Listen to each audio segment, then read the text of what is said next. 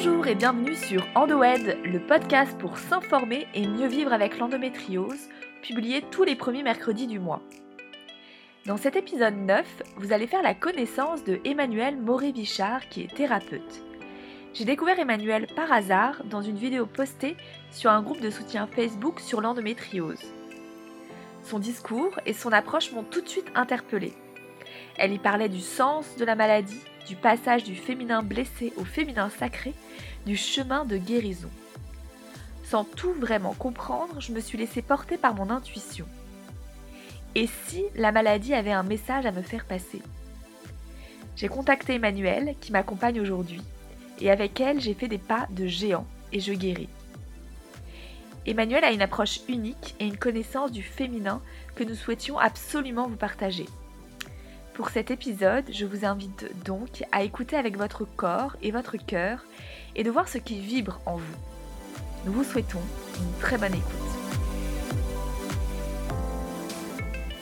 Bonjour Emmanuel Moré-Vichard. Salut Claire, salut Julie. Et aujourd'hui on était très contente de pouvoir te donner la parole euh, Emmanuel. Pour commencer tout simplement, est-ce que tu peux te, te présenter à nous? Merci déjà pour l'invitation. Je trouve ça très chouette et je participe très volontiers à cette émission. Alors, qui suis-je? Ça, c'est toujours une question intéressante. Qui suis-je? Je dirais que je suis, je suis, une femme en chemin, euh, une femme qui a grandi en conscience grâce à la maladie. L'expression que j'utilise souvent, c'est que je suis une femme qui a retrouvé les rails de son âme grâce à la maladie. Et donc, la, la maladie, euh, donc je parle de l'endométriose en l'occurrence, et j'ai vécu une renaissance aussi euh, il y a quelques années grâce à la maladie, parce que j'étais vraiment pas la même avant. Alors, ça, c'est c'est la description voilà, euh, telle que je me sens aujourd'hui. Hein. J'ai toujours des peurs, des doutes, euh, comme tout le monde, mais j'essaye de, voilà, de toujours repenser à, là où j'en étais, à là où j'en suis aujourd'hui. De manière plus basique, ben voilà, j'ai 43 ans. Euh, même si je me sens pas du tout mais c'est une réalité et je suis donc maman d'un petit miracle puisque c'est censé être un petit miracle même si pour moi c'est pas un miracle qui a deux ans aujourd'hui que j'ai conçu naturellement à 41 ans. Mis à part ça, effectivement, j'accompagne les femmes. Alors, euh, c'est pas facile pour moi de me définir. Euh, moi, je suis un être des profondeurs, en fait. Et euh, souvent, le coaching va pas si loin, en fait. Je me suis rendu compte vraiment, au travers aussi de, de, mon travail, en me découvrant aussi. Hein. donc, maintenant, je dis que je suis thérapeute, mais c'est aussi un terme que j'ai eu de la peine à m'approprier. Mmh je fais vraiment un travail de thérapie. Et puis l'accompagnatrice sur un plan plus spirituel, plus. Certaines femmes me disent que je suis une alchimiste, certaines femmes que j'accompagne. Donc je ne sais pas trop comment me décrire si on veut me mmh mettre dans une case. En fait, j'ai l'impression que je suis un peu hors case. Donc euh, voilà. Et est-ce que maintenant tu peux nous dire, vu que ça a été le point de départ de ta renaissance, euh, de comment euh, toi cette maladie, donc l'endométriose, tu l'as vécue, puis ton parcours, justement, ton chemin de, de guérison? Mm. Est-ce que tu peux revenir sur, par exemple, pour commencer, les symptômes que toi, tu, tu avais? Alors, j'ai découvert tardivement que j'avais de l'endométriose. Le diagnostic a été posé à l'âge de 35 ans. Hein. Avant, j'avais très peu entendu parler de la maladie. Euh, je, savais, ce que c'était, mais ça m'intéressait très peu. Euh, mais en fait, j'avais déjà des signes avant-coureurs, euh, évidemment, avant, hein, parce que elle s'est déclenchée à 35 ans suite à une grosse rupture amoureuse, et en fait, tout a basculé dans ma vie. Et là, réellement, moi, j'ai découvert la maladie au travers d'opérations d'urgence. Enfin, j'ai dû aller à l'hôpital, on m'a dû m'enlever des kystes, ça n'a pas marché. Je suis repartie à l'hôpital, je me suis retrouvée à l'étranger entre la vie et la mort, hein, parce qu'on me disait qu'on ne savait plus quoi faire de moi, mon système immunitaire était en train de, de, complètement tomber en lambeaux, euh, je faisais des péritonites, des septicémies, à, chaque moment de mes lunes, donc les lunes, c'est les règles, et je me faisais opérer comme ça à peu près tous les deux mois, donc il y a vraiment eu un choc, c'était très traumatisant et très très violent cette maladie comme elle est entrée dans ma vie. Mhm. Mais en fait, avant la prise de la pilule, à l'adolescence, j'avais déjà des signes avant-coureurs. Je me suis déjà retrouvée euh, aux urgences parce que j'étais tombée dans les pommes euh, pendant mes lunes. Puis en fait, on me donnait des anti-inflammatoires, on me renvoyait à la maison. Donc euh, voilà, j'avais déjà eu quelques symptômes avant-coureurs, mais vu que pour moi, à l'époque, les douleurs, c'était normal, c'est ce que disaient les gynécologues. Donc, je ne m'étais pas fait plus de, scénarios que ça. Donc euh, j'ai refusé de prendre la pilule contraceptive pour euh, diminuer les douleurs. Instinctivement, en fait, je sais pas, à l'âge de 18 ans, j'ai dit non. désolée, mais la pilule, pour moi, c'est un contraceptif, c'est pas un médicament, donc j'ai refusé et j'avais pas besoin de ce contraceptif-là à l'époque. Donc, euh, je l'ai refusé jusqu'à mes 21 ans. Et à 21 ans, j'ai commencé à prendre la pilule. Donc, elle m'a bien réussi, la pilule. J'avais pas vraiment de symptômes, si ce n'est que j'avais tout le temps des problèmes gynécologiques. J'étais quand même tout le temps chez le gynécologue, j'avais des, de la mycose, hein. j'ai eu de la mycose chronique, candidose chronique pendant plus de 15 ans que j'ai aussi essayé de traiter de plein de façons et qui a disparu avec ma guérison, ce que j'appelle moi la guérison de l'endométriose. J'ai eu le virus HPV, donc le papillomavirus, donc des cellules précancéreuses. Enfin, j'ai fait plein de trucs comme ça. Donc c'était déjà des symptômes en fait de, qu'il y avait quelque chose qui allait pas. Mais moi, je, voilà, à l'époque, j'étais complètement là, à l'ouest. je ne savais pas, j'écoutais ce que me disaient les médecins, je prenais les, les, médicaments, et puis voilà. Donc, c'est vraiment euh, qu'à 35 ans que là, la maladie a débarqué de manière violente. Pour faire euh, court, les symptômes, pour moi, au moment de l'arrivée vraiment de l'endométriose, c'était des douleurs atroces 24 heures sur 24, 7 jours sur 7. Donc, pour moi, l'endométriose n'a jamais été qu'une maladie de douleur de règles. Hein. Pendant les lunes, j'étais à l'hôpital souvent, on ne savait pas si je devais me faire opérer ou pas. Et entre deux, j'étais dans un état d'épuisement, des douleurs dans toutes les parties du corps. Euh, je, voilà, j'étais, euh, comme me disait le spécialiste qui à un moment donné a bien voulu me suivre, euh, j'avais des douleurs équivalentes à quelqu'un qui a un cancer abdominal avec métastase. Donc même si ça nous dit pas grand-chose, ça mettait quand même un petit peu une image un mmh peu plus claire en fait mmh de, de, la souffrance. Donc c'était des souffrances atroces tout le temps.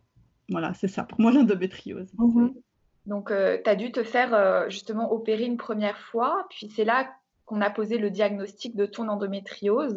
Mmh. On a vu plusieurs opérations? Ouais. À chaque fois des opérations d'urgence en fait. Ça n'a jamais été des opérations planifiées. C'est-à-dire que j'ai eu affaire au premier chirurgien de garde qui était là. En fait, euh, je faisais des inflammations. En fait, la première opération, c'était un kyste qui s'est rompu. Un truc banal, en fait, mais le, le, enfin, le, le kyste appuyait sur ma trompe et puis on a dû m'opérer d'un jour à l'autre parce que je risquais de perdre ma trompe. Et là, bon, moi j'ai entendu euh, voilà, le mot endométriose, mais c'était pas très très bien défini. On m'a juste dit comme ça, entre deux portes, que bon, probablement que j'aurais pas d'enfant, que voilà, que c'était très grave. Mais voilà, j'ai entendu ce genre de choses. Et puis j'ai essayé de me remettre. Et puis, euh, ben, à la fois où je me suis retrouvée à l'étranger, euh, à l'hôpital, et j'ai dû être rapatriée d'urgence en Suisse, parce que voilà, j'habite en Suisse.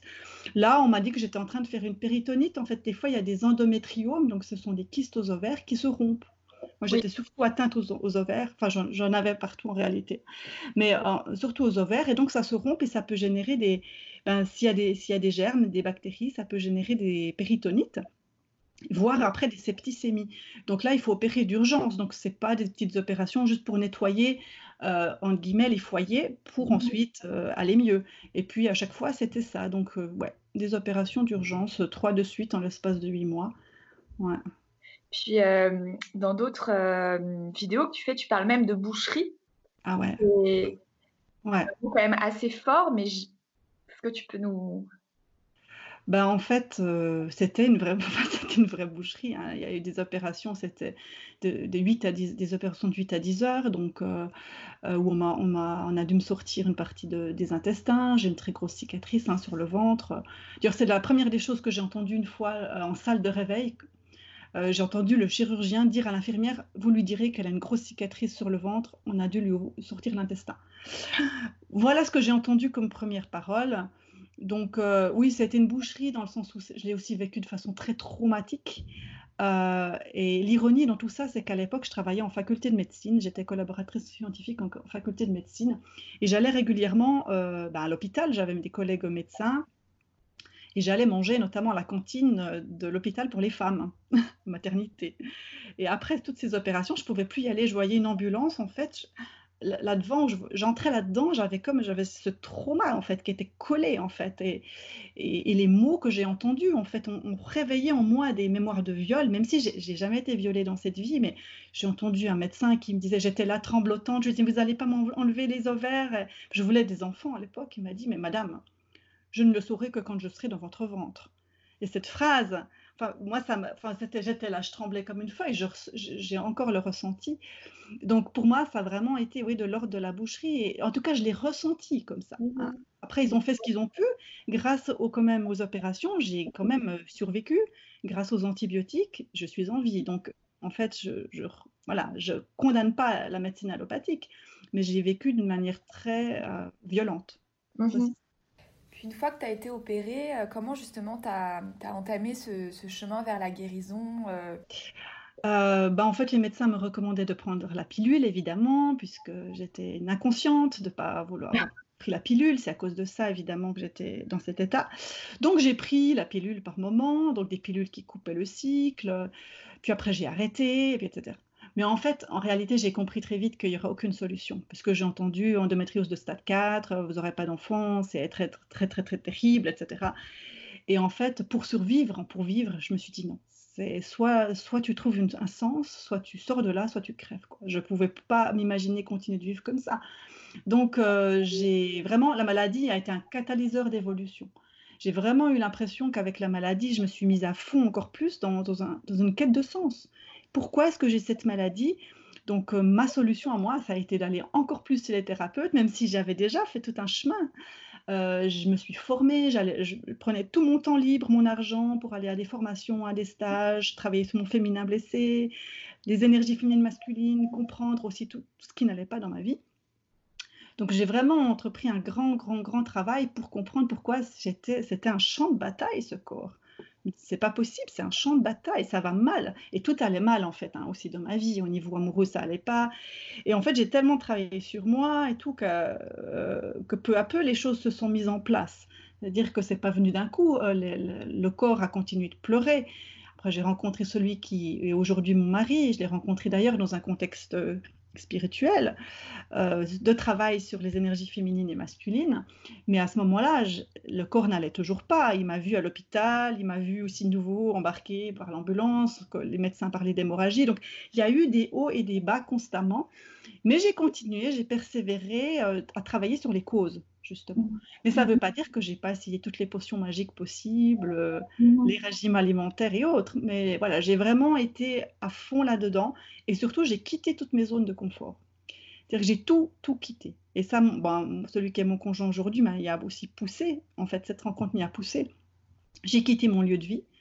Euh, et j'habitais dans une autre région de Suisse. Euh, j'habite en Suisse allemande. J'ai quitté pour un endroit que je connaissais pas vraiment pour recommencer une nouvelle vie à cet endroit avec mon mari qui venait de France. Euh, j'ai quitté un salaire, un bon salaire. J'ai quitté toutes mes sécurités, en fait, toutes mes certitudes.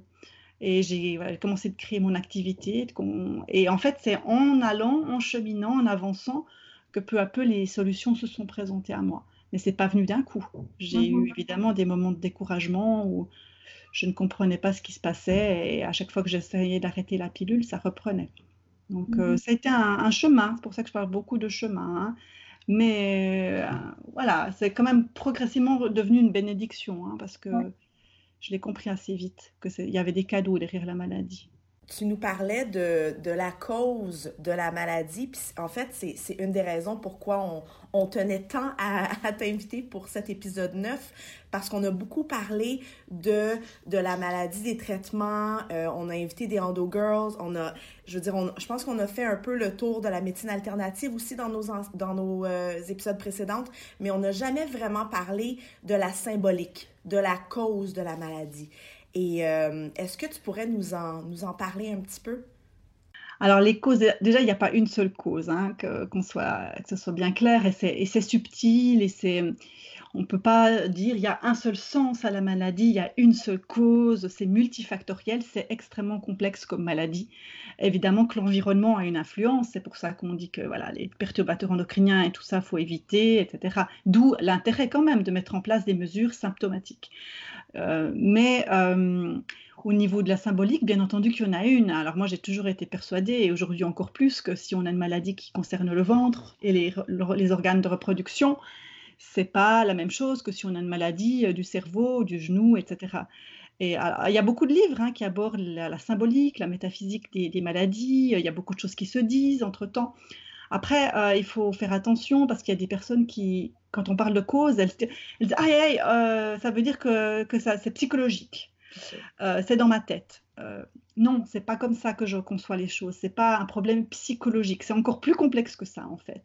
Donc il y a plein de sens. Alors je peux vous aborder, je vais aborder ici quelques sens résumés bien entendu qui vont pas s'appliquer à, chaque femme euh, au pied de la lettre, mais quand même quand on creuse, on va trouver quelque chose. Il y a d'abord l'invitation dans cette maladie à oser, hein, endométriose, à oser crier qui l'on est, à oser être qui l'on est.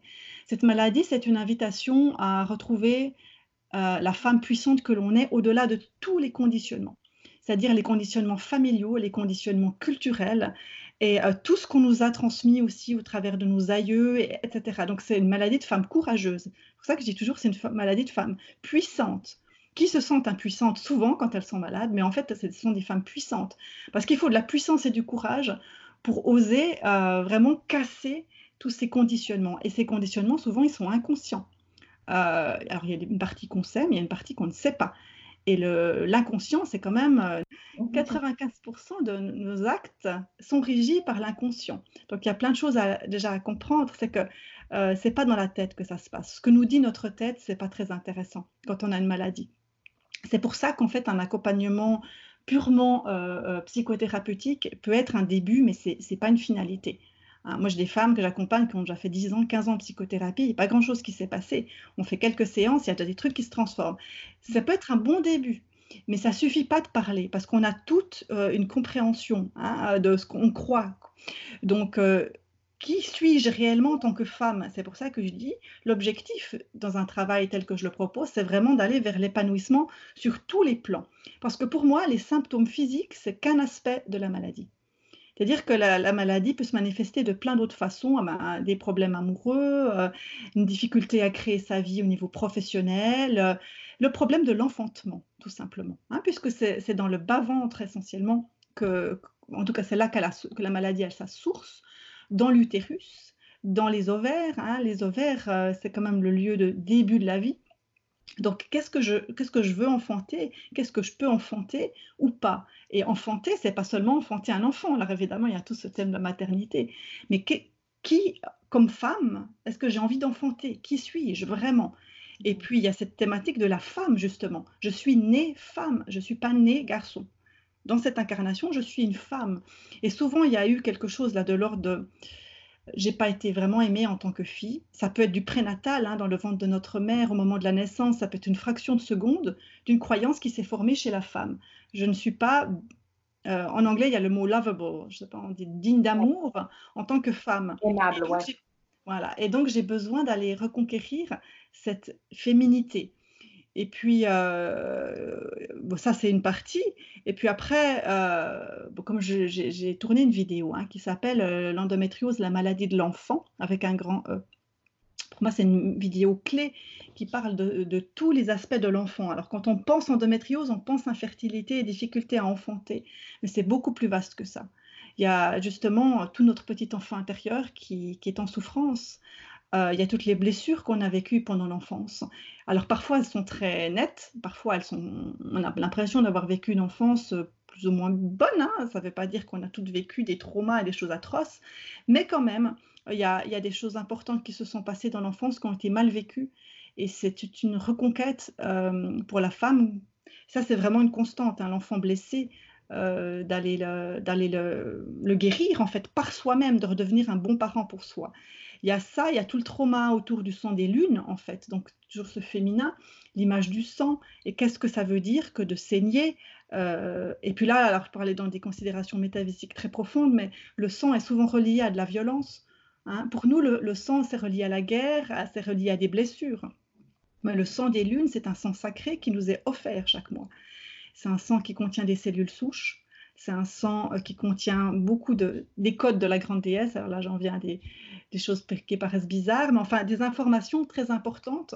Et on a besoin de se reconnecter à, toute la dimension autour du sang des lunes. Et quand euh, on est blessé dans ses organes de reproduction et dans une maladie où on est écorché quelque part, et puis des messages principaux, comme je le dis souvent, et ça rejoint un peu ce que j'ai dit tout à l'heure, vu que j'ai besoin de m'épanouir en tant que femme telle que je suis vraiment, euh, la maladie, c'est une stratégie que découvre le corps puisque le corps est intelligent et très sage, pour nous protéger de quelque chose. Et en fait, souvent, il veut nous protéger de, transmettre un héritage familial, justement, un peu pourri. En tout cas, qu'on considère pourri ou que des aspects de l'héritage familial. Alors, ça peut être notre modèle de parental, mais ça peut venir de beaucoup plus loin. Et en fait, euh, le corps nous protège en nous proposant une maladie qui va euh, nous éviter, dans la mesure du possible, d'avoir un enfant. Mais ça, c'est un aspect parmi d'autres. Hein. Et puis après, il y a tout le thème de la maternité, évidemment, qui doit être vraiment, vraiment exploré, et toutes les peurs liées à la maternité qui sont, liées à ça. Donc c'est vraiment, c'est vraiment très global, mais euh, il y a beaucoup, beaucoup d'aspects. Comme je le dis toujours, c'est comme une toile d'araignée. Hein, c'est une maladie multifactorielle. Et puis, il y a plein de fils. Et on va commencer à tirer un fil, un fil, un fil. Et au bout d'un moment, la femme se rend compte que tout est interrelié. Même ces problèmes sentimentaux sont, peuvent être un symptôme de la maladie. D'ailleurs, moi, j'ai des femmes qui viennent à moi qui n'ont plus de symptômes d'endométriose, mais qui me connaissent par ce biais-là. Et qui ont, par exemple, une difficulté à créer une relation amoureuse qu'elles ont envie de vivre avec peut-être une famille, etc. Et en fait, on se rend compte que la maladie s'est décalée elles sont plus symptomatiques en termes de corps physique, vraiment le physique physique, mais la maladie, à quelque part, est toujours en train de parler. Donc, vous euh, voyez, pour moi, c'est beaucoup plus mmh. global, plus vaste que le symptôme. Hein.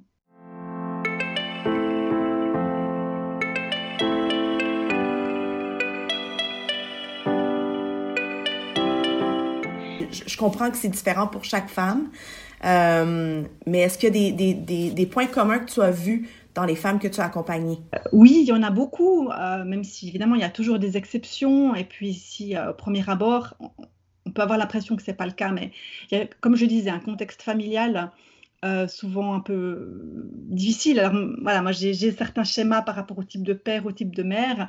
Maintenant, ce n'est pas le cas chez toutes les femmes mais il y aura des éléments, euh, souvent un père un peu fuyant ou absent d'une manière ou d'une autre, et une mère qui aurait une tendance, des tendances étouffantes ou sacrificielles, mais en tout cas sur un certain plan. Ça, c'est quelque chose que je, que je retrouve. Euh, en tout cas, quelque chose qui, a, qui était difficile pour la, pour la fille, qui a fait qu'elle a dû être hyper responsable enfant. Ça, c'est quelque chose de, clair et net. Chez toutes les femmes, il y a une hyper-responsabilité qui font qu'elles n'ont pas vraiment pu vivre leur vie de petite fille totalement. Mm-hmm. Euh, et, souvent, euh, quand on sauve dans dos, on est un peu contrôlante, voire très contrôlante, je sais de quoi je parle, voire un peu psycho-rigide sur les bords. On a souvent un mental très fort, donc une énergie yang euh, masculine forte. On a des fois mené de belles études, mais en fait, on a développé cette énergie qui est parce qu'il euh, y a une transmission, souvent c'est le père ou la mère ou la famille qui nous a expliqué que c'est comme ça qu'on réussissait dans la vie. Mais du coup, l'énergie yin, donc l'énergie féminine, qui est l'énergie de rondeur, d'accueil, d'amour, etc., est, dysfonctionnelle en fait. Donc euh, ça, c'est quelque chose que je rencontre très souvent. Des problèmes d'abus, il y en a quand même assez régulièrement même si ce n'est pas la norme. Hein. Moi-même, je n'ai pas subi hein, d'abus, euh, en tout cas pas dans cette vie, mais je suis revenue avec dans mon âme des mémoires d'abus à, guérir. Donc, euh, ça peut être euh, pas uniquement dans notre vie ou des fausses couches, des, choses comme ça. Euh, et puis, donc, de la violence, ça peut être de la part d'une nounou, hein, ça peut être à l'école aussi, parfois, des choses comme ça. des pathologies combinées, ça c'est vraiment un truc récurrent. Hein. Souvent, justement, l'endométriose, c'est qu'un aspect. Parfois, il y a des fibromes, il y a d'autres choses, il y a de la candidose chronique, il y a de la fibromyalgie, etc. Euh, et puis vraiment, la notion, une notion clé, c'est la notion de sacrifice. Mais euh, ça, c'est à comprendre sur un plan plus métaphysique que ce qu'on en entend communément euh, de la femme sacrificielle. C'est qu'il y a vraiment cette notion de sacrifice qui rejoint la notion du sang sacré des lunes. La notion de sacrifice est toujours là. Et moi, mon travail, c'est d'amener les femmes à lâcher le sacrifice pour aller vers le sacré. Mais c'est sur, un, sur un plan subtil. Hein. Beaucoup de femmes ne se sentent pas sacrificielles et pourtant c'est quelque chose qui leur a été transmis, cette notion de sacrifice. Qu'est-ce que tu veux dire par, par le sacrifice? Alors, il y a plein de façons euh, dont ça peut se manifester. Hein. Par exemple, euh, ben, je, vais prendre l'exemple le, plus simple, c'est pour les femmes qui veulent un enfant. Euh, elles me disent, ben, je suis prête à tout sacrifier pour mon enfant. Au contraire, je veux rien sacrifier, je dois à sacrifier ma, ma, carrière, ma liberté, etc. Mais la notion de sacrifice, c'est euh, vous savez, euh, il fut un temps où on sacrifiait. On sacrifiait des humains, on sacrifiait des, ou dans d'autres cultures, mais dans notre culture aussi, on sacrifiait des animaux pour certains cultes, etc. Et c'était relié au sang. Quand on sacrifiait, il y a le sang qui coulait. Euh, et donc, c'est un sang d'horreur, ce sang-là. Enfin, c'est un sang de violence. Et les femmes ont gardé des, mémoires par rapport à ça. C'est-à-dire que le sang avant tout ça, avant, avant l'époque où il y avait des sacrifices, c'était un sang sacré. Le sang des femmes était vraiment célébré euh, à certaines époques. Les femmes avaient vraiment leur rôle à jouer, étaient vraiment, euh, avaient vraiment leur place intégrale dans la société. Donc, il y a toujours, un moment ou un autre dans notre accompagnement, ce mot sacrifice qui ressort, ou parfois dans le travail, hein, parce que j'utilise aussi l'hypnose, travail sur l'inconscient, le mot sacrifice ou des situations sacrificielles qui ressortent, qu'on doit transformer pour que la femme se reconnecte à son énergie sacrée. Et ça peut passer justement par le travail sur le cycle hein, aussi. Le, cycle, en fait, c'est un bon moyen très concret, très physique, de se rendre compte de notre puissance sacrée, dans le sens là. Voilà, pour faire très résumé. Et ces femmes qui viennent te voir, euh, ils viennent te voir pour plusieurs raisons. Est-ce que tu pourrais nous en nommer quelques-unes? la plupart euh, parce qu'elles souffrent d'endométriose et puis elles en souffrent vraiment dans leur corps et qu'elles n'en peuvent plus et que, voilà, à juste titre, elles cherchent une solution. Alors la plupart, elles ont déjà cherché beaucoup, beaucoup de solutions. Hein, J'accompagne des femmes qui souvent ont déjà fait un grand chemin, un long chemin, mais elles savent plus quoi faire. Et voilà, c'est un chemin de conscience qu'elles veulent entreprendre. Mais il y a d'autres types de maladies gynécologiques que j'accompagne, hein, des cancers du sein, de l'utérus. Euh, euh, des troubles ben, liés à la sexualité, ben, des femmes qui veulent un enfant, ou qui sont processus euh, de PMA, euh, qui ont fait des fausses couches, euh, voilà, tout, tout, tout, tout, ce qui concerne le féminin blessé, mais aussi des femmes qui sont enceintes ou qui sont prêtes à accoucher, qui ont envie d'être accompagnées en conscience autour d'une maternité sacrée. Voilà, il y a aussi ça. J'accompagne pas que, les femmes qui souffrent. J'ai été curieuse parce que j'ai quand même écouté euh, quasi toutes tes vidéos avant euh, la, pour la préparation de, de, de l'épisode. Euh, puis je me, je, me, je me disais en fait que j'étais vraiment curieuse d'entendre parce que j'imagine que la perception, l'école de pensée, on peut l'appeler comme on veut, ça doit être assez ébranlant. Pour certains et certaines. Est-ce que tu peux nous partager un peu comment ça s'est passé pour toi et comment tu es, accueillie?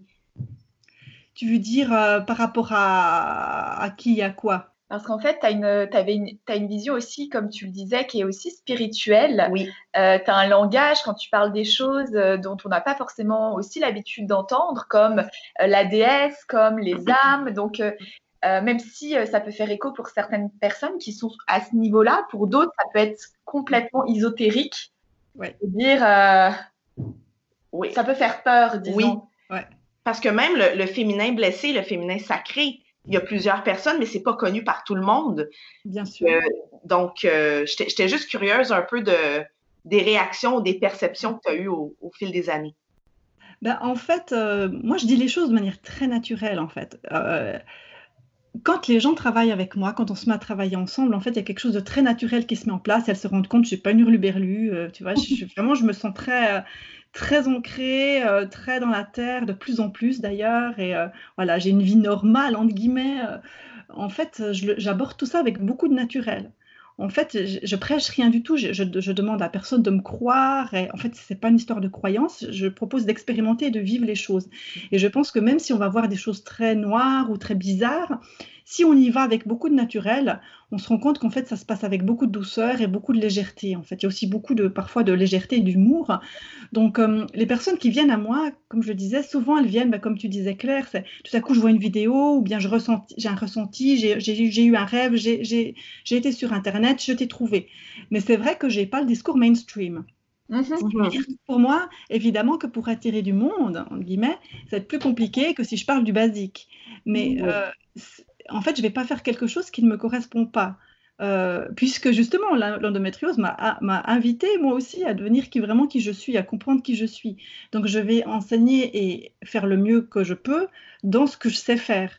Et en fait, dans ce que je fais, je, en fait, je, ne sais pas, peut-être Claire que tu pourras témoigner, mais je vais quand même travailler sur des choses aussi très terre à terre en fait. Hein. Mm-hmm. Et certaines femmes qui sont qui viennent à moi sont parfois un petit peu trop dans les nuages justement. Et je les ramène à du basique. On, mm-hmm. on va revenir à l'incarnation, au vivant, à l'énergie de vie, parce que l'endométriose parle aussi d'une grosse blessure d'incarnation. Des fois, il y a peu d'envie de vivre, l'énergie vitale circule pas suffisamment, et en fait, l'énergie vitale, elle est stockée dans notre bas-ventre. Hein. Donc, d'où aussi le, lien avec la sexualité, les organes sexuels, etc. Donc, en fait, moi, je les ramène beaucoup à la terre, à la terre, à la terre. Donc, dans les faits, euh, en fait, je m'adapte un petit peu à, la personne. Après, comment euh, les, gens viennent à moi? Ben, Si ça leur parle pas, je pense qu'ils simplement ils viennent pas ou sinon ça s'arrête assez rapidement. du coup, euh, voilà. Et, euh, mais quand, quand on travaille ensemble, en fait, je me dis, waouh, c'est juste fantastique, quoi, parce que c'est, voilà, on va dans des espaces, mais et puis il y a des transformations tellement impressionnantes. Moi-même, je suis impressionnée en fait par certains types de guérisons. C'est juste tellement magique que je me dis, ben, continue de faire ce que tu fais, quoi. C'est, mhm. juste. Est-ce que tu peux nous partager justement euh, certains, certains exemples de femmes avec une transformation magique Les transformations magiques, ben, il y en a plusieurs, parce qu'entre-temps, j'ai quand même accompagné pas mal de femmes. Euh, ben, je pense à, une femme, là, j'ai une femme en tête, qui est venue, euh, elle était désespérée, seule, elle a sorti d'une opération et c'était très très dur pour elle, euh, plus de 35 ans, et voilà, j'ai pas d'enfant, j'ai pas de copain avec qui ça va, enfin bref, euh, euh, au niveau professionnel ça va pas, un peu le type de vie que j'avais moi.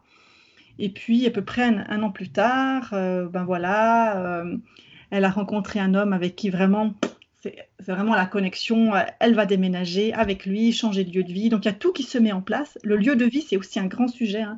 Le foyer pour l'endométriose, le foyer, l'utérus étant le foyer aussi. Où est mon foyer Où est mon lieu de vie donc elle a trouvé ça, euh, elle a presque plus de symptômes, c'est une femme qui est maintenant puissante, elle, euh, elle, a, démissionné, elle trouve autre chose. J'ai ce, cas-là, j'ai le cas d'une autre femme qui maintenant est enceinte et quand elle est venue chez moi, ça faisait dix ans qu'elle essayait d'avoir un enfant par tous les moyens. Elle l'a eu de manière naturelle avec euh, mon accompagnement et euh, je l'accompagne, euh, je l'ai accompagnée tout au long de sa, grossesse aussi et, c'est juste magique quoi. C'est non seulement elle est enceinte, mais en plus il y a une eu des guérisons par rapport au contexte familial. enfin, c'est plus la même chose. Elle a rencontré d'autres types de femmes. Elle va vers une autre profession.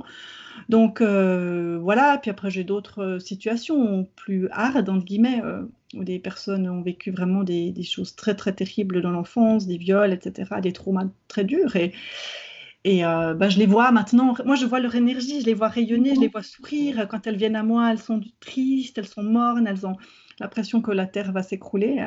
Et puis euh, au bout de quelques temps, tout à coup, je les vois lumineuses. Mm-hmm. J'en ai pas mal des comme ça.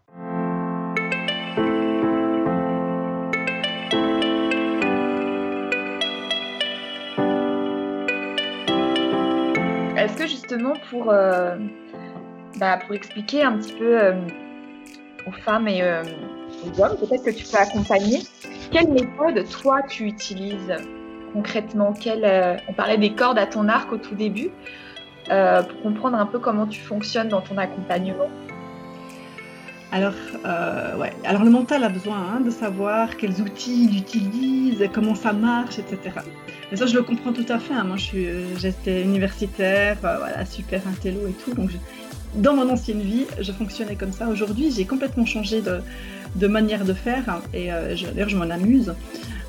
L'outil, c'est une chose. Après, c'est comment on l'utilise. Alors, je peux vous dire quel type d'outil j'utilise. Hein. J'utilise effectivement l'hypnose, qui est un travail sur l'inconscient. J'utilise des outils d'art-thérapie. Je ne suis pas art-thérapeute, mais j'utilise des outils d'art-thérapie. En fait, j'adapte à la femme selon aussi son potentiel. Ça dépend ce qu'il y a derrière. Je vais aller stimuler le potentiel de la femme. Je vais utiliser des outils que j'ai appris en sexothérapie parce que je suis formée, euh, euh, des travails psychocorporels parce que j'ai des formations aussi en tantra, euh, donc travailler sur les énergies féminines masculines. J'ai des, ben, je suis moon mother comme tu le disais, donc et formée en shambhala, donc en énergétique. Et puis, je me suis rendu compte, en plus, au fil du temps, que j'avais. J'étais en fait une guérisseuse et que je travaillais au niveau vibratoire et cellulaire jusqu'à dans l'ADN des personnes, même à distance. Et ça, je m'en suis rendu compte et il a fallu qu'on me le dise pour que je m'en rende compte. Donc, en fait, j'utilise différents outils et la parole aussi, parce que je vais aller titiller les gens. Hein. Peut-être que Claire, tu t'en souviens. Parfois, je vais déranger. Euh, donc, euh, de manière très très, on dira, très intellectuelle, hein, très, mais je vais aller titiller, très psychanalytique, on dira titiller les gens. Et on va travailler euh, simplement euh, les yeux fermés, souvent une partie de la séance où j'accompagne des gens, mais c'est d'une manière très douce, en fait, mm-hmm. à les faire remonter des choses et on ne fait pas remonter ce que les gens ne veulent pas voir.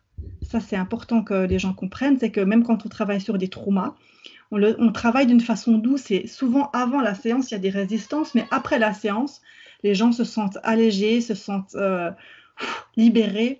Donc en fait, il faut faire le travail pour se rendre compte du bienfait. Mhm. Mais euh, voilà, j'essaye un maximum d'utiliser des, des, outils qui vont aller vers l'inconscient. Mhm. Puis, euh, tu l'as un peu dit aussi, mais le premier euh, chantier, entre guillemets, en tout cas le premier travail, c'est vraiment sur euh, la femme en soi, puis euh, son, son, rapport à bah, sa son père et sa mère, c'est ça? Mm-hmm. Oui, alors souvent, ouais. oui. En fait, je, ben voilà, je, je, je, fais remplir un questionnaire assez exhaustif où il y a déjà pas mal de pistes que je récolte. Et après, ça dépend des femmes. Je ne vais pas faire la même chose avec toutes les personnes. Euh, après, ça le chemin se crée aussi euh, au, fil du temps et de ce que je sens. Mais effectivement, je suis très attentive à ce que la, femme a, vécu euh, dans son enfance. Parce qu'avant justement d'aller guérir la femme, il faut aller guérir l'enfant.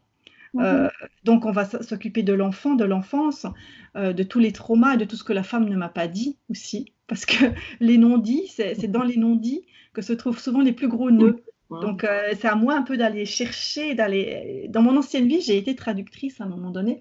Et quand on est traductrice, on apprend à, traduire entre les mots. Et c'est un mhm. petit peu ce que je fais en fait. J'ai essayé de traduire ben voilà, tout ce qu'il y a eu autour de ce thème. Et puis le thème de la maternité, comme tu le disais, autour, autour de ce féminin. Et souvent, ce qui se passe, c'est que les femmes amènent des informations comme ça au compte-gouttes, ou bien de manière très surprenante. Souvent, juste la nuit avant notre séance ou quelques jours avant, il se passe des trucs bizarres dans la vie des, femmes. C'est comme si on était connectés. Et mhm. euh, euh, parfois aussi, évidemment, après les séances, il se passe des trucs bizarres. Mais, euh, je donne l'exemple d'une femme qui dernièrement, voilà, qui est en processus, qui a envie d'avoir un enfant et qui m'a toujours dit qu'elle avait très très envie d'avoir un enfant. Et moi, je travaille toujours sur je me méfie en fait de cette envie obsessionnelle d'enfant parce que je sais que derrière, il y a une, peur d'avoir des enfants. Chez toutes les femmes qui souffrent d'endo, il y a une partie qui ne veut pas en avoir. Clair et net. Mais après, il faut des fois être très très inconsciente et c'est un moyen de se protéger la maladie. Mais là, je ne l'avais pas encore repéré cette partie. Donc voilà, je me suis dit, on va travailler plutôt sur la partie qui a envie d'avoir des enfants. Et elle vient, en je voulais commencer le travail, elle me dit, attention, tu sais, il y a quelques jours, depuis quelques jours, j'ai une peur qui me remonte je tiens, c'est bizarre. Et elle me parle d'une peur, en fait, que son enfant, euh, en fait, euh, bah, vive la même chose qu'elle, c'est-à-dire ben, des traumas, en l'occurrence des abus, etc. Elle me donne l'information juste à ce moment-là, qui est une information clé. Et en fait, elle est venue, cette information, elle n'en avait même pas conscience depuis toutes ces années. C'est une femme mmh. de plus de 30 ans, et elle est venue trois jours, quatre jours avant la séance avec avec cette information. Donc, on a pu travailler dessus. Donc, parfois, c'est comme ça que ça se passe aussi. Mmh. Mm. On, parle beaucoup depuis, depuis le début du désir d'enfant. Tu viens de le dire, euh, les femmes qui souffrent d'endométriose ont souvent ou tout le temps, c'est à toi de me dire si c'est si toujours le cas, une peur d'avoir des enfants. Mm. Euh, j'imagine que, que tu en accompagnes beaucoup qui désirent avoir des enfants ou qui doivent faire le deuil de la maternité. Est-ce que tu pourrais nous, nous en parler un peu plus? Alors, des femmes qui doivent vraiment faire le deuil de la maternité, j'en ai pas beaucoup. Euh, uniquement des femmes qui ont près de 50 ans, en fait, qui vraiment s'approchent d'un âge où voilà, c'est clair pour elles que pour aussi diverses raisons, euh, elles n'en auront pas, quoique il y aurait d'autres méthodes, mais après, voilà. Euh, le, processus de deuil, en fait, c'est quelque chose qui fait partie de, ma technique. Hein. Le, deuil et le pardon, de toute façon, c'est deux, aspects qui vont revenir tout le temps dans notre accompagnement thérapeutique. Alors, en effet, il y a beaucoup de femmes qui ont envie d'avoir des enfants, mais pas toutes. Hein. Euh, déjà pas toutes, où elles ne sont pas dans des phases de vie où elles en ont envie. Mais j'ai beaucoup de femmes qui ont un désir très, très fort d'avoir un enfant. Et moi, j'appelle ça un désir obsessionnel parce que je le connais, hein, je suis, je, là je m'exprime totalement sans jugement. Hein. Tout ce que je raconte, je l'ai vécu, hein, il faut bien savoir. Hein, euh, ce désir obsessionnel d'enfant qui fait qu'on pleure quand on voit euh, une poussette, euh, qu'on se dit qu'on a toujours été faite pour devenir maman et qu'en fait ça fait partie de nos tripes, de notre nature, j'entends toujours ça. ce message, c'est ma vie, c'est ma vie, c'est ma vie, pourquoi j'y arrive pas? Et en fait, ce qui, apparaît, c'est que c'est une partie en souffrance, une partie malade qui, est dans cette obsession-là. Et donc, c'est déjà un peu une douche froide de s'en rendre compte, euh, que je le dise. Mais moi, c'est de l'information qui m'a sauvée hein, quand j'étais dans ce travail de guérison. Quand un thérapeute, une fois, m'a dit Mais non, en fait, il y a une partie de vous qui n'a pas envie d'avoir des enfants. J'étais là, waouh Et en fait, ça m'a sauvée qu'ils me le disent parce que je me suis vraiment réveillée. Et donc, euh, on fait tout un travail pour décortiquer euh, cette envie d'enfant, en fait. Et ça, c'est le cadeau de la maladie. Certaines me disent, mais, ah, mais les autres n'ont pas se poser cette question. C'est une chance de se poser cette question. Pourquoi je veux des enfants? Qu'est-ce que j'ai envie de, de vivre avec les enfants? C'est une très grande et belle question. Parce que je peux vous dire que quand vous en avez, parfois vous posez la question. Oh non, mais c'est vrai. Maintenant j'ai une petite qui a deux ans. C'est voilà, magnifique, mais ça change littéralement la vie. Et il y a une forme de, de, vision fantasmée de la grossesse, de la maternité chez beaucoup de femmes. Donc effectivement, euh, quand on décortique, il y a toujours ce thème de la maternité, mais c'est pas forcément dans la vie de la femme quand je parle de, la maladie de l'enfant et la, maternité, il va falloir déjà travailler sur la relation à notre propre mère, mais pas qu'à notre propre mère, à l'archétype de la mère. Et c'est là que je rejoins ce que je fais, vous, vous considérez hein, comme être un peu bizarre parfois, du transgénérationnel, des femmes qui ont souffert en tant que mère dans nos lignées, euh, ou parfois notre âme dans du karmique qui a, qui a vécu des choses douloureuses en tant que mère. Et j'ai beaucoup de femmes pour qui, à un moment donné de l'accompagnement, il y a le message qui ressort, mais les adultes ne savent pas s'occuper des enfants ne protègent pas les enfants. Et ça, ça apparaît à un moment donné. Donc en fait, il y a vraiment cette relation enfant-adulte qui est complexe. Donc quand une femme a un très fort désir d'enfant, je dis oui, mais le bébé, l'enfant, le petit enfant, c'est de toi dont il s'agit avant tout. Vous savez, moi j'ai joué aux poupées jusqu'à l'âge de 15 ans je dépensais tout mon argent de poche pour aller lui acheter des pampers. Enfin, c'était un truc incroyable. Hein. Euh, moi, j'ai vraiment la caricature. Je voulais devenir nurse, m'occuper des bébés. Euh, plein de femmes ont voulu devenir sage-femme. J'ai des, femmes autour de moi, elles, voilà, qui ont de l'endo, elles, s'occupent des enfants. Et c'est vraiment, c'est obsessionnel, mais en fait, c'est le petit enfant intérieur, avant tout, dont on, dont on a envie de s'occuper. Et en fait, le travail de guérison, c'est de comprendre qu'en tant que femme qui souffre d'endo, on a besoin de devenir une femme créatrice avant d'être une femme procréatrice. C'est là que je rejoins l'idée de cette énergie de création, d'énergie de vie. Qu'est-ce que je veux créer comme vie? Qui je suis? À quelle femme je donne naissance? Ça ne veut pas dire que je ne vais pas avoir d'enfant. Pour moi, le problème de ne pas avoir d'enfant est totalement euh, accessoire. Enfin, pas totalement, non, parce que si j'ai plus de terrus et plus de trompes, etc., bien sûr que non. Mais je veux dire, globalement, euh, c'est plus, c'est plus ça l'invitation. Et je peux vous dire que quand il y a ce renversement et que la femme se met vraiment dans cette énergie de création, mais dans un, vraiment aussi au niveau inconscient, mais le corps s'ouvre et donc des choses incroyables sont possibles. D'ailleurs, ça a été mon cas, hein, parce que je veux dire, ma grossesse était plus, plus, plus, plus, plus qu'improbable, en tout cas dans la manière dont ça s'est passé. Donc c'est possible. Après ça, je ne suis pas la magicienne. Hein.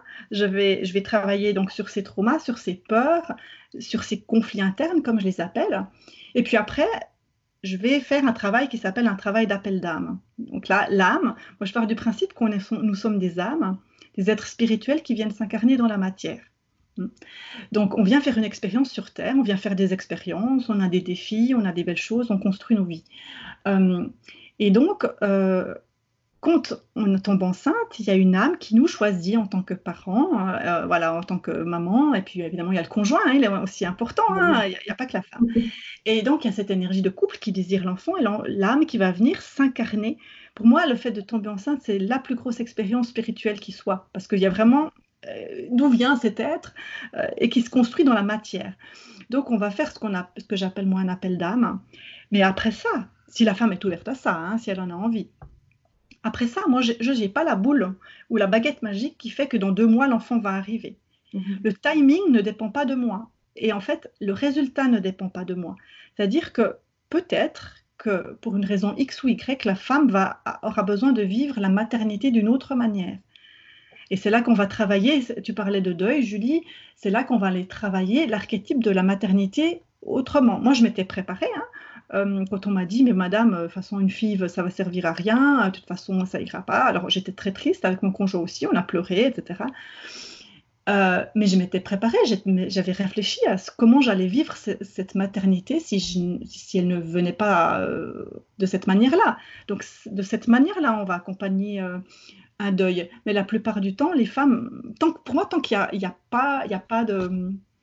Tant qu'il y a des organes et puis que la femme n'est pas en ménopause, il n'y a pas, a priori, à faire de deuil, si, si ce n'est pas le souhait de la femme, bien sûr. Hein.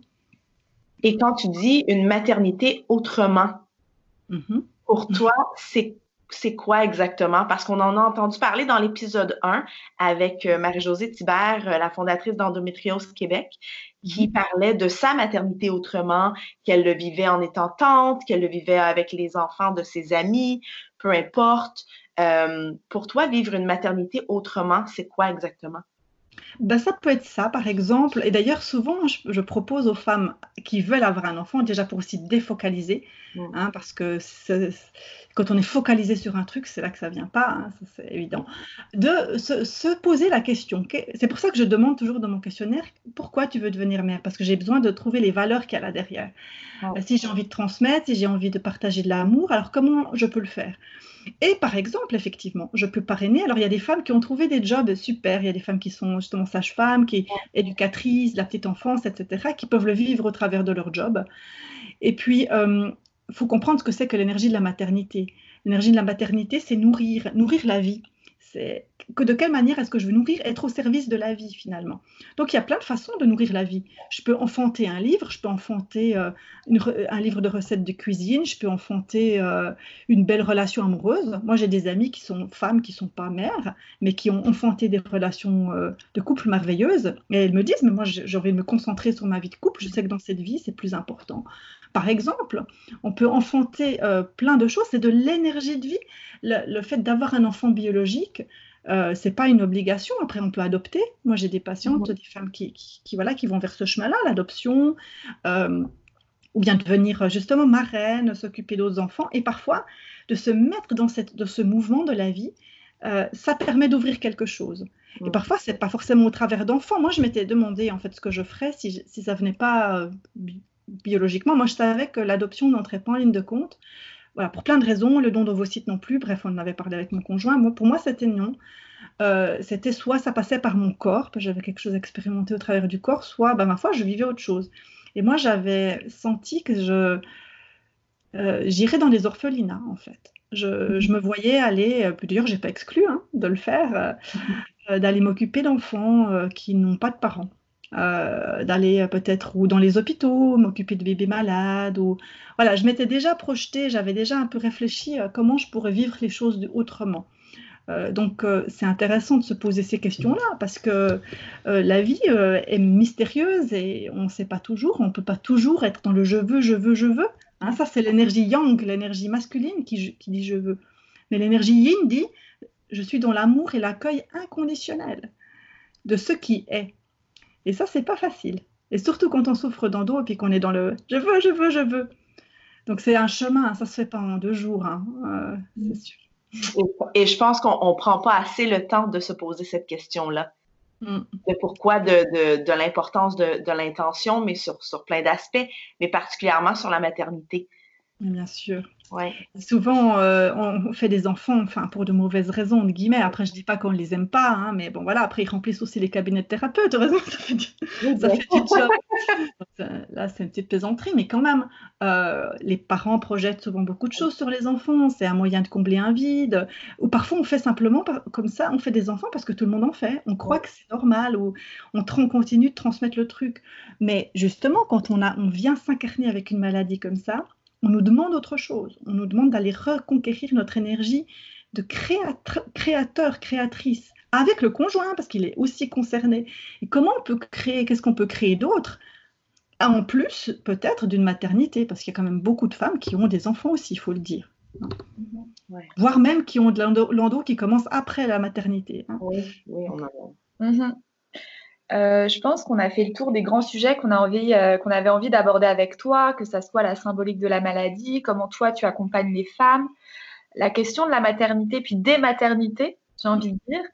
Euh, pour conclure, peut-être, est-ce que tu pourrais nous dire un message que tu auras envie de, faire passer bah, aux femmes et aux hommes ou un mot que tu aimerais leur partager?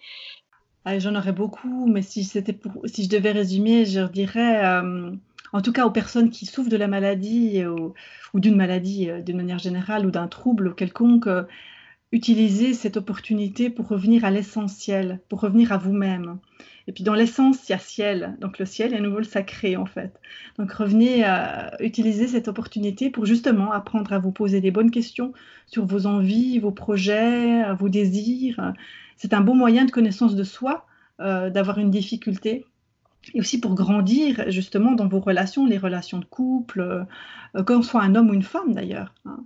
Euh, parce qu'on a beaucoup de choses à pacifier en nous.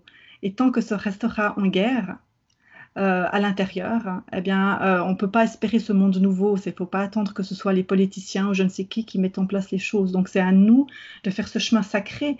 Et puis, notre corps, bah, c'est notre véhicule. Alors, voilà, vous dites que je fais des choses bizarres, je parle d'âme, mais en même temps, je parle beaucoup du corps. Et le corps, pour moi, c'est vraiment un temple. c'est vraiment l'endroit qu'il est nécessaire euh, vraiment de, bénir, hein, d'honorer dans tous les sens du terme, d'en prendre soin.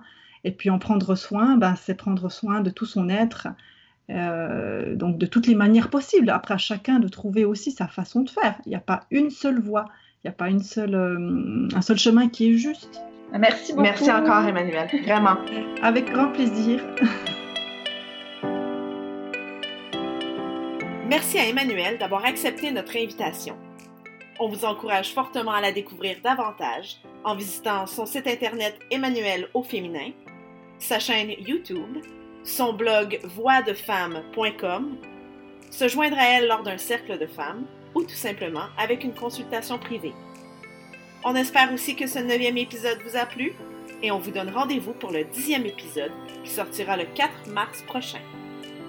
Si vous souhaitez nous suivre et nous encourager, n'hésitez pas à vous abonner à nos réseaux sociaux et surtout à nous laisser un avis 5 étoiles sur iTunes ou votre plateforme de podcast préférée. Merci d'avoir été là et nous vous disons donc à très bientôt.